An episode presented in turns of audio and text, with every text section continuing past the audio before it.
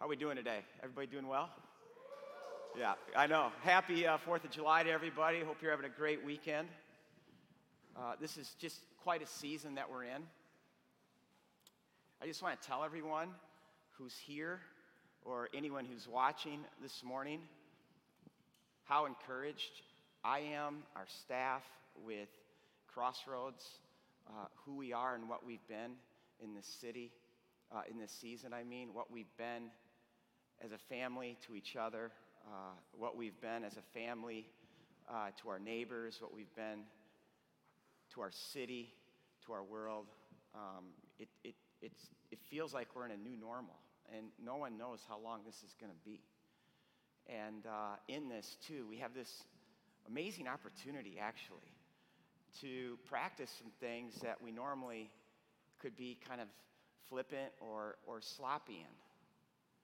Uh, before all this happened, we could just show up and kind of be quite selfish. Um, now we really have to think about other people. We have to respect things like distancing because we don't know where another person is, how they think. Uh, we have to respect the whole thing of wearing masks, which what's kind of fun for me in all of this, not wearing the mask. Um, but I feel like the mask is like our opportunity as a church to be what the, the first church kind of had with something we read in the Bible, in our New Testaments, where he's like, what, what's Paul talking about? Where he talks about meat offered to idols and the division that this caused. Can we eat the meat? Can we not eat the meat? Because all the meat in that day pretty much was offered uh, to a god in the temple, and then the temples were the meat lockers, and they'd process the meat, and the meat would be sold sometimes at the temple, but oftentimes in the streets at the marketplace. So you were pretty much guaranteed that any, any meat that, that you bought, purchased, or was presented to you was meat that was offered to the gods. And for some people, it was right. It was okay. For other people, it was not okay. Like, how can you do that? And I really feel that's the way it is right now with the mask. This little mask that we wear could literally divide our church. It could literally cause us to act unJesus like, think unJesus like thoughts, say unJesus like kinds of things. And we have an opportunity right now through all of this to actually lay down what we want. You know what Paul said with that meat offered idols? I'll stop eating meat. I'll just stop. And it gives us the opportunity to kind of step into that kind of selflessness. And that will be the difference maker for how we, in a very easy way, can be different than our world. The world will know. The world will know me, says Jesus, by how you love one another. And that's what that's the opportunity that we have at hand. So keep doing a good job and just respecting social distancing, wearing your mask to and from, um, and all that. Okay, we are in this series this summer, a thematic series looking at the Holy Spirit, and we've been kind of looking at how the Bible paints these broad brushstrokes, and now we're going to start diving more into the specifics. So turn your Bibles to Second Corinthians.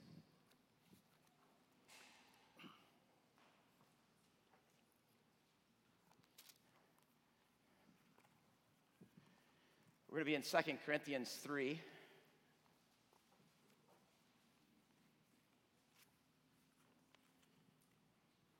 We like to stand um, as a way of honoring the words of God. Um, also, a sense, just, you know, a sense of anticipation. What is God going to say to us? God's word to us. Are we beginning to commend ourselves again? Or do we need, like some people, letters of endorsement to you or from you? You yourselves are our letter, written on our hearts, known and read by everybody. You show that you are a letter from Christ, the result of our ministry, written not with ink, but with the Spirit of the living God, not on the tablets of stone, but on tablets of human hearts.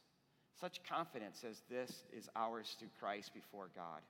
Not that we are competent in ourselves to claim anything for ourselves, but our competence comes from God, because He made us competent as ministers of a new covenant, not of the letter, but of the Spirit. The letter kills, but the Spirit gives life. Now, if the ministry that brought death, which was engraved in letters on stone, came with glory, so that the Israelites could not even look steadily at the face of Moses because of its glory, fading though it was, will not the ministry of the Spirit be even more glorious? If the ministry that condemns men is glorious, how much more glorious is the ministry that brings righteousness? For what was glorious has no glory, now in comparison with the surpassing glory.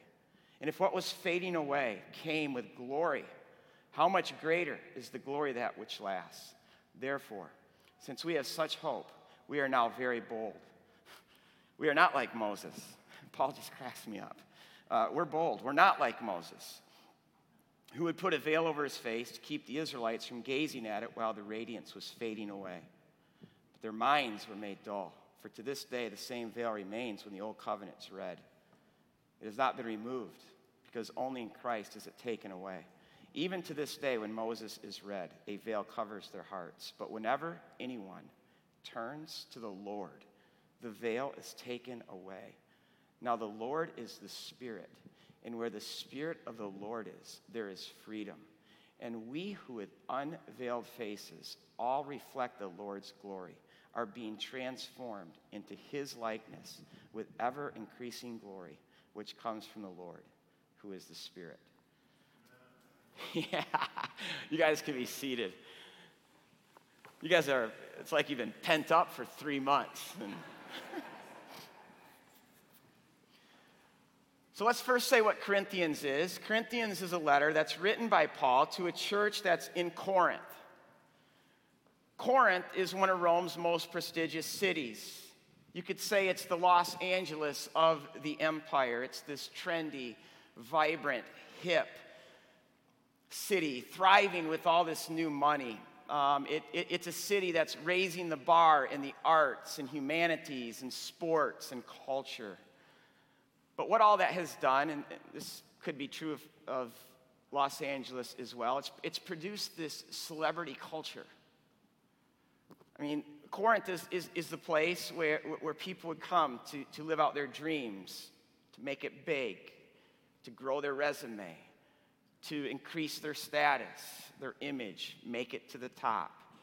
And then at night, indulge in some feasting, some partying, and all the things that a Roman city like Corinth involved. Now, in one sense, I find it amazing that a church is birthed out of a city like Corinth. But then, in another sense, I'm not. Because the gospel thrives in places like Corinth. And why is this? Because out of the glitz and the glamour, there's oftentimes this trail of hurt and brokenness and people in a state of disenchantment and, and dreams being shattered. And I was thinking about this this week. We live in Corinth. Because I think America in our lifetime has become this new trendy thing on the world stage. I mean, like Corinth, in many ways, we rose to the top in so many ways Hollywood, sports, riches, celebrity. I mean, this is our culture today. I mean, you really know this when you travel outside the United States and you experience another culture and you start to realize just how much this is true about our, our, our country. And I think we know better than today, maybe than ever before, that underneath all the glitz and glamour of our country, the prosperity, the indulgence, the obsession with self, self promotion, all this stuff, that there's a huge trail of hurt, despair, disillusionment. This celebrity culture, it's, it, it's all here, but it's found wanting. And I say all this to say This is not a time for the church to retreat. This is a time for the church to engage our world because our world right now is Corinth and it is thirsty for what it doesn't even know it's thirsty for. What we have our God, our Christ. Now, when you read Corinthians, you realize this church has some serious issues. And almost all of Corinth's issues as a church are really rooted in one thing worldliness. The church actually becomes Corinth.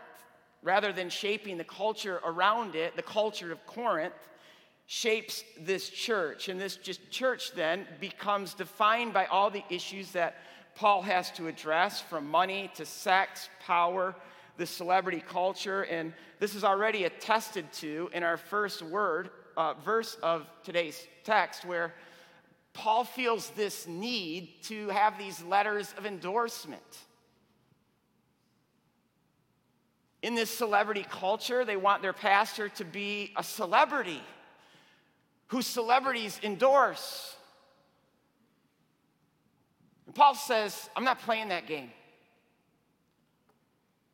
And then in verse 1, he says, You want that letter of endorsement? Okay, you, you, church in Corinth, are my letter endorsement.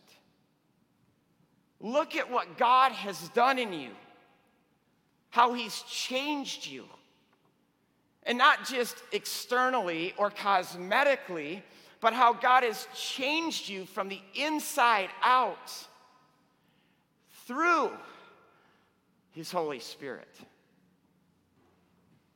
Now we're stepping into the ministry of the Holy Spirit because this is what the Holy Spirit does. The Holy Spirit comes into us and changes us.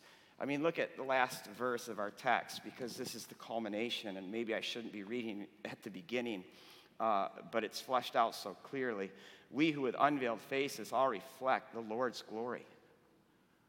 We reflect Jesus in the glory of Christ, says Paul, because we are being transformed into his likeness with ever increasing glory, which comes from the Lord who is Spirit.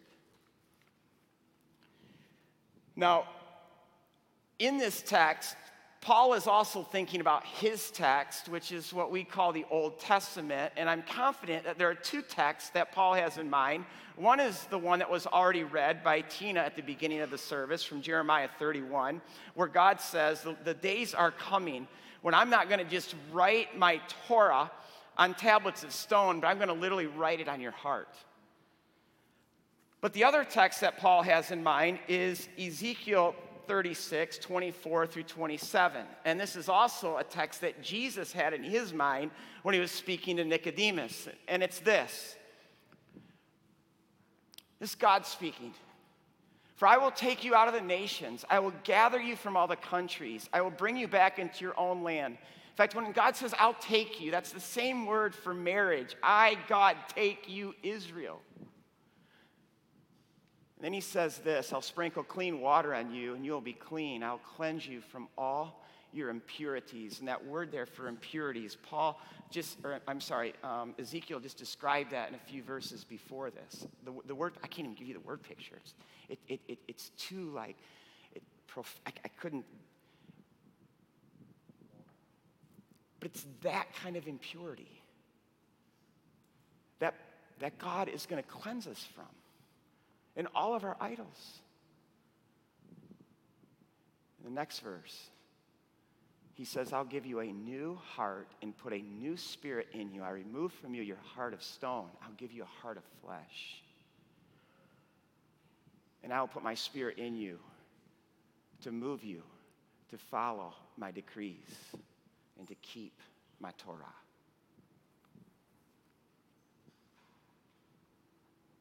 Thank you, John, for that amen back there because I want all of us to digest this and to consider what God is saying.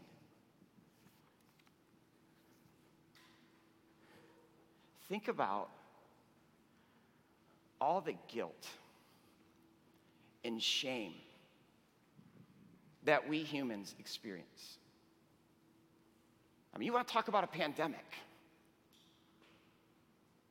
Guilt and shame might be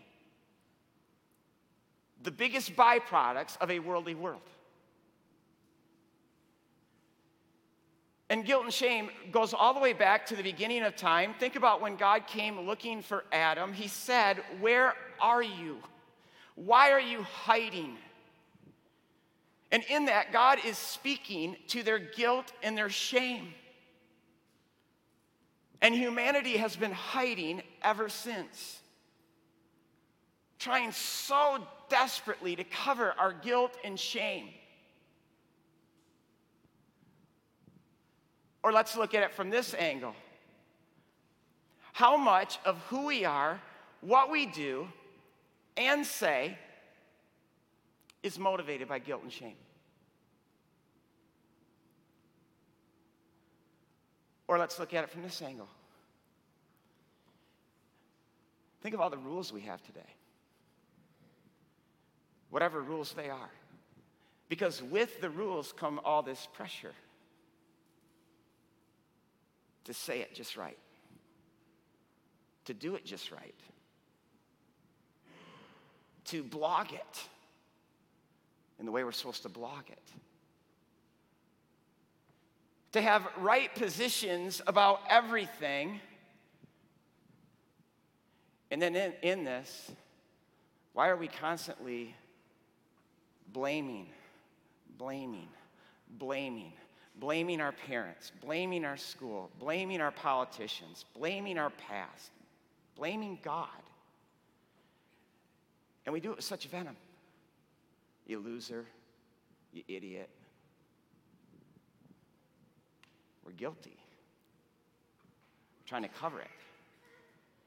We're laden with shame. We're trying to wash ourselves. We're trying to absolve the guilt, and we can't. And now hear these words from Ezekiel 36. God says, I will make you clean. No more guilt, no more shame, purity from the inside out. God says, I'll give you a new heart. Because biblically speaking, only God can do this. And how does God do it? Through his spirit. That's why God says, I'm to put my I'm going to put my spirit in you. I mean, this is just like at creation. It's, it, it's the spirit that moves into the chaos, right into the guts of the tohu vevohu. And the spirit then moving into that brings forth order and harmony and beauty. Shalom, shalom. Life to the fullest. This is the ministry of the Holy Spirit. He comes in, He washes us, He regenerates us, He transforms our hearts and our lives. And we literally become this new humanity on earth for the sake of the world. I like how C.S. Lewis puts it with his, his little term, we're, we're little Christs. Think about that. Just little Jesuses who, from the inside out, are, are being transformed into his image. And this is why Paul, in this text, uses glory again and again and again. In fact, 13 times in all does he use this word glory. Now, Paul also knows the story of God up until this point, and he knows that everything that God has done up until that point is glorious. What God did through Israel, what God did through Moses. But what he's saying here is that something now that was launched at Pentecost has been unleashed that, that's so, so, so glorious that it makes the glory of what God has been doing up until this point empty. Let's look at what Paul says. Look at verse 10.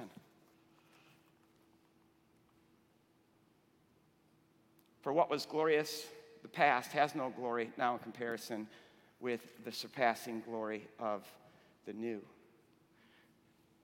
Look at verse 6, what Paul says.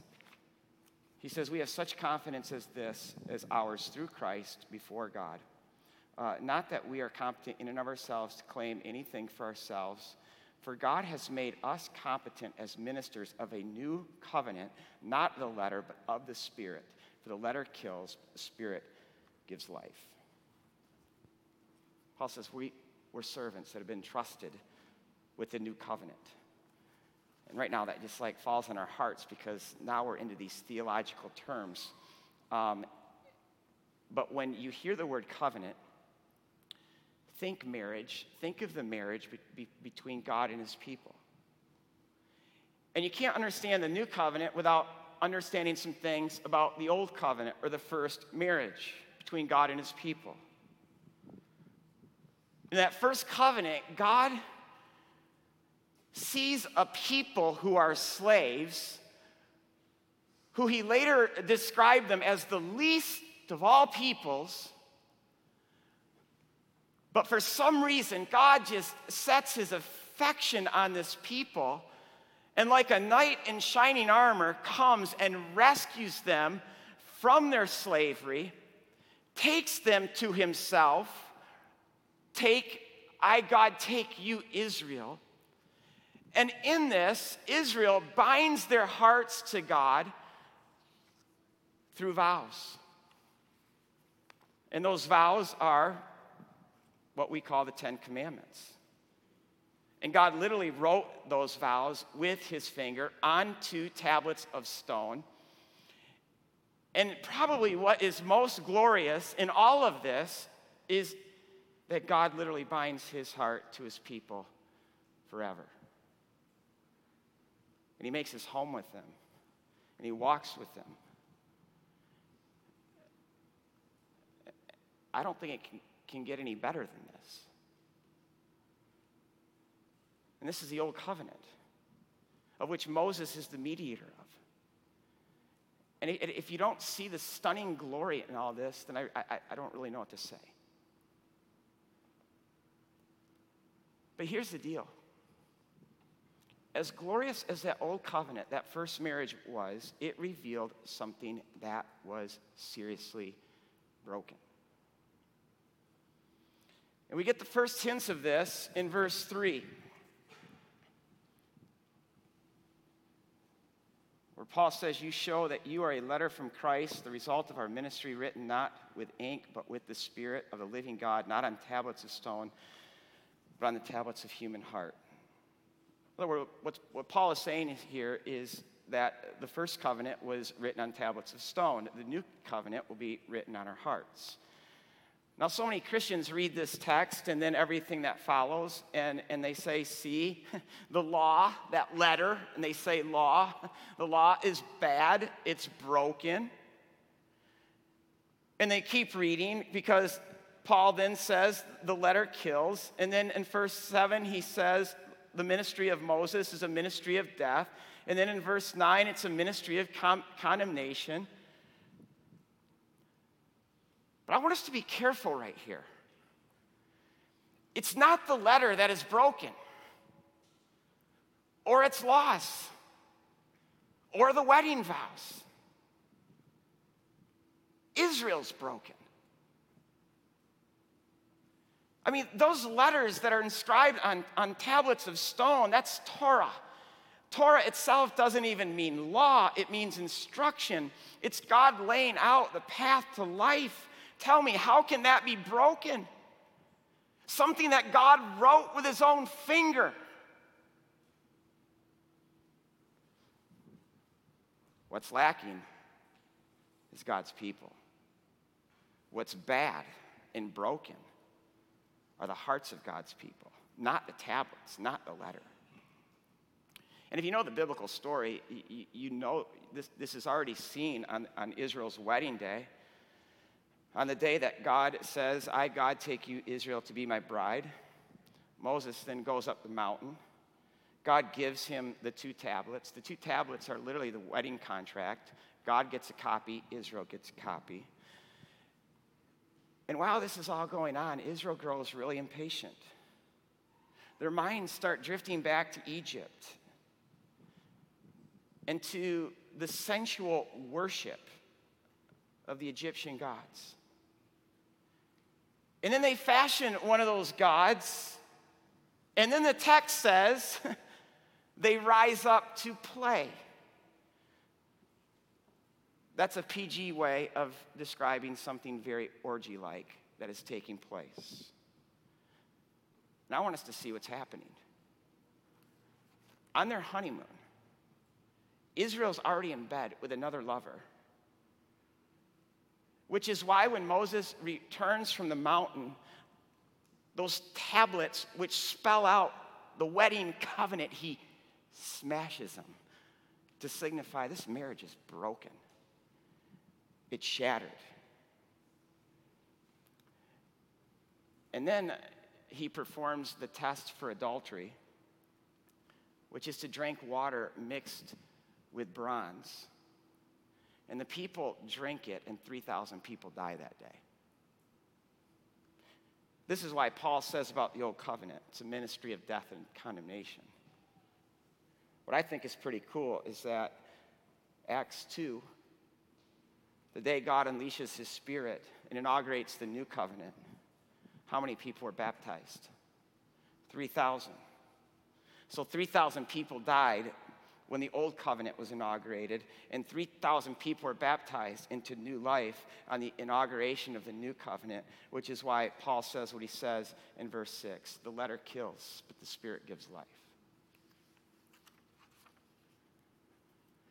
Now, sadly, all that Israel was on her honeymoon is really what Israel was throughout her marriage to God. She's this adulterous wife which is why the prophets constantly are calling Israel out by saying things like, Israel, uh, why are you a prostitute? I mean, God found you as a slave, He made you His queen. How is it that you can just sell your heart and sell your body to all these other lovers? And here's what we need to know in this in all of this, Israel did not just break the rules or even her wedding vows, she broke God's heart because God over and over again says, I am a jealous God. God is this love smitten husband who is jealous even for his unfaithful wife. What's broken here? It's the people. More specifically, it's their heart. As much as God did for them, one huge problem remains the heart. We also see this in what Paul talks about with Moses' veil. I don't know if you know this. Um, you can complain about wearing a mask, but Moses had to, had to wear a veil. He had to put a bag over his face. You know why he had to put a bag over his face? It's because Moses was intimate with God. Moses is always with God. In fact, in Numbers 12, uh, God says to, about Moses, He says, Moses and I are so close. We talk face to face, mouth to mouth. In fact, God says we're so close, Moses can even see my very form. And see, every time Moses is, is, with God, his, his face became radiant, so much so that the people became afraid of him. They said, So, Moses, would you please put a bag over your face? That's why in verse 7, Israel couldn't look at Moses because of the glory of his face. Again, same thing in verse 13. Couldn't look at Moses because of the glory that was in his face. Now, listen, the problem here isn't Moses, it's Israel. Because from the very beginning, Israel kept its distance from God. Israel didn't want to go up the mountain, even though it was invited up the mountain. Moses, you go up the mountain. God's too scary for us. Moses, that's your job. Pastor, that's your job. oh, and by the way, when you come down the mountain because we don't like to look at your face because of what happens up on the mountain between you and God, put a bag on your face. And at one point, Moses even says in this, he says, Oh, that everyone was a prophet, that everyone was filled with the Spirit, that we all would go up the mountain. But they didn't. And see, the old covenant, as glorious as it was, it highlights the problem. The problem is not God, the problem is not uh, what was written on tablets of stone. The problem is not the Torah. The problem is not the marriage. The problem is the people. More specifically, it's their heart. Think about how this is manifested even in someone like David, who the Bible, in both the Old Testament and New Testament, says the man after God's own heart. David, too, had a heart problem. I mean, all those illicit loves that took root in his heart, those destructive desires that caused him to lust for one of his best friend's wife. And see, this is what sin does it, it, it, it comes in and, and it seduces us. And instead of in that moment, David owning his sin, sin and repenting of it, he allows that sin to fester, and that sin soon owns David. And as David hides and covers that sin, soon he gives way to it. And he has sex with his best friend's wife. And he continues to just allow that sin to fester in his life. He hides it and he covers it to the point where he murders the husband of this woman, one of his best friends. Psalm 32, David writes this, describing this period of his life. He says, When I kept silent, when I kept silent, and he said, Your hand, O oh Lord, was heavy upon me. And it felt like my, my, my whole life and body was just like wasting away. And there David is. He, he, he's just like Adam. He, he's hiding in the bushes. He's trying to cover his shame. He's trying to cover his guilt. He's, he's desperately in this moment still wanting to think that he's okay when he's not okay. And I say, what a picture of humanity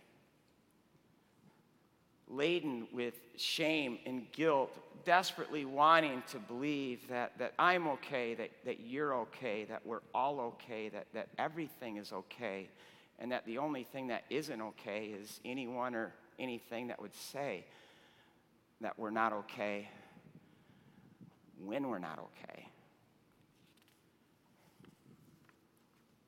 I think so much of religion today is this game. It's just this attempt to, to tell ourselves that we're okay, to, to prove to ourselves that, that we're okay. I, I think our politics today, whether you're on the right or on the left, is, is, is our attempt to just step into trying so hard to be okay and with the side that's okay and against everything that might not be okay. But here's the deal God must come to us like he did Adam, like he did David where we hear him say, Where are you? Where are you? Not the people around you, not your neighbors, not this city, not this nation. Where are you? Because when God asks that question, He is looking at one thing. His eyes are looking right at our heart. Because the source of all that's wrong in our lives and in our world, it is the human heart. And in that moment, when God says that to us, we can play the victim. We can blame someone else. We can say, well, she made me do it. We can subscribe to a new set of laws or a creed or embrace all these doctrines or another ism and even kill God. Maybe all that will absolve my guilt. But here's the deal we can't hide, we can't cover ourselves, we can't remedy our sin. So we're left with one other option we can humble ourselves and repent.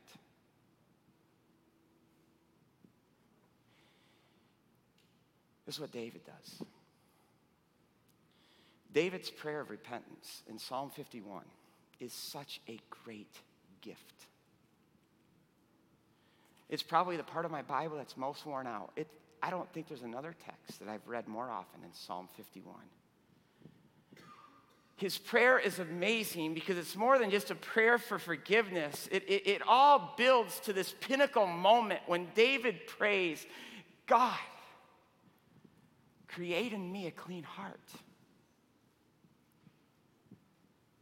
And see, at that moment, you can feel David's pathos he says, God, I literally need you to create. I mean, that's the same word used in Genesis when God created the world, when God's spirit went into the chaos, and out of all the tohu vevohu, God brings forth order and shalom and beauty. So think about what David is asking God to do. God, my heart has become utterly tohu vevohu. And I need more than forgiveness. I need you, God, to literally do what you did when you created the world. You need to you need to take out my heart of stone. And you need to create within me a heart of flesh.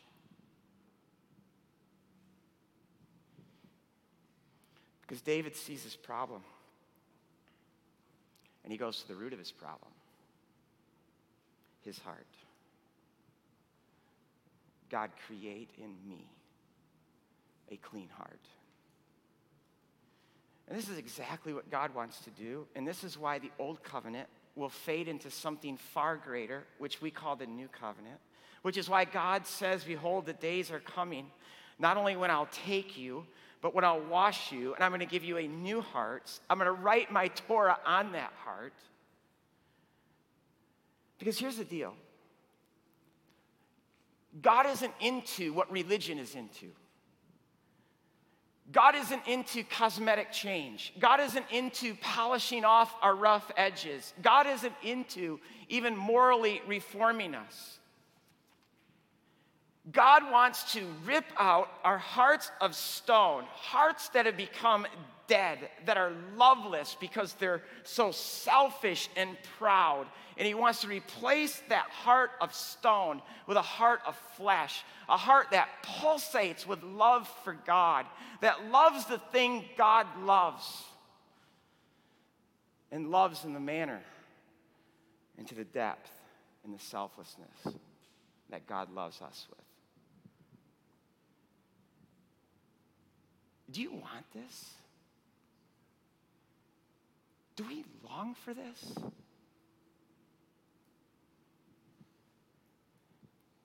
Because you know how this happens?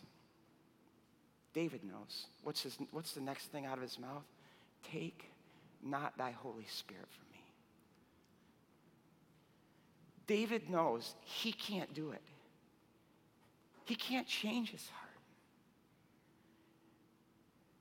And that he needs something as great as a heart transplant, and only the Spirit can do that. Has the Spirit done that in your life?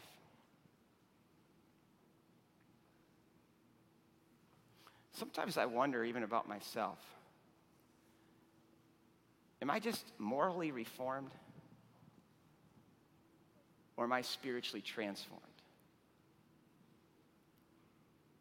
Because those are two very different things.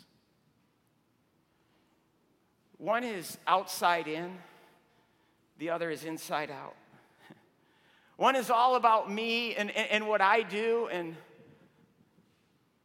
one is all about God and what He does in us through His Spirit.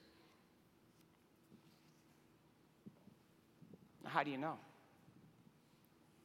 How do you know if you're just someone who's morally reformed or someone who's spiritually transformed? Well, the, the, obvious thing is verse 18 we become like Him. We look like him, we talk like him, we act like him, we're humble like him. Uh, this is the fruits of the Spirit. But that's in a later text, a later sermon. But there's a verse before 18 that I think is the proof that the Holy Spirit is in us. Look at verse 17. Now, the Lord is Spirit, and where the Spirit of the Lord is, there's freedom. If you think I'm going to go all July 4 on you right now, I'm not. because we are talking about a far deeper freedom. And some of you I know are, are, are thinking, wait, freedom, I don't, I don't need freedom. I'm not a slave. If you're thinking that right now, think, think of all the things that we're a slave to. Some of us are slaves to approval. The only way that we'll ever be liked is by measuring up to everyone else's standards. Do you like me now? Did I do well enough for you? Am I good enough for you? Some of us are slaves to appearance. I mean, look at all the standards that, that we can create in our mind, the, the things that we have to, to measure up to physically, morally, socially, politically. Think about how we have to hide our flaws. Some of us are a slave to performance. If I just do en- enough good, if I achieve enough, if I make enough, then I'll know I'm okay, that the world will think I'm okay. We can be slaves to this world. We can be slaves to comfort, to money, to sport, status, popularity, celebrity. We can be a slave to our emotions, whether it be fear, worry, anger, bitterness. These things can come in and own us. We can be a slave to even guilt and shame, slave to perfection, slave to always needing to be right, having to win every single argument, the slave to needing to always be the best, being noticed, being praised, being a celebrity, being endorsed with letters of recommendation. See, the Spirit comes in, sets us free from all this. We're going to talk a lot about that in the weeks to come. How the Spirit does this. But let me just whet our appetites. Remember at Jesus' baptism? When the Spirit descended upon him like a dove, and then he heard that voice, his Father's voice shouting down at him, This is my son, whom I love, in whom I delight. And Paul tells us in, in Romans 8 that in the same way that the, the Spirit comes in and, and testifies to our spirit that, that God is more than our creator, He's more than ruler, He's more than our Savior, that God literally is our Father, and that we are His children, who He delights, who He, who he loves, He's proud of. That the one who literally knows us to the bottom of our being, yet loves us to the stars. I mean, this is what the Spirit does in our life. And the Spirit shines the spotlight on Christ and He opens the eyes of our heart and He says, Do you see Him? Do you see what He did for you? What it cost Him to bring you back to the Father? And through this, the Spirit says, That's why there is now, therefore, no more condemnation. See, this is the truth that, that the Spirit he doesn't even just preach it to us, He writes it on the tablets of our heart, and we're free. And this is how hearts of stone become hearts of flesh. Our hearts of stone, God doesn't just take His law and creeds and like a hammer, beat it and change it that way. Instead, he melts it. Behold, what manner of love the Father has given to us that we should be called children of God. People say our world needs revival. I don't think so. I think the church does. And I think this would be a great week for us to be like David and stop complaining about the world and stop calling people losers and idiots and stop pontificating on how we're right and our views are right and lay all that down. and let God, through His Spirit, let us see our hearts. And then let His Spirit speak to our hearts and testify and write on our hearts what He wants to write. That we have a Father who loves us, that delights in us. And we have a Son who brought us back to Him and took the condemnation upon Himself. So there is now, therefore, no more condemnation, no more guilt, no more shame. And we're free. We're free. God, would you revive your church? God, that starts in my heart.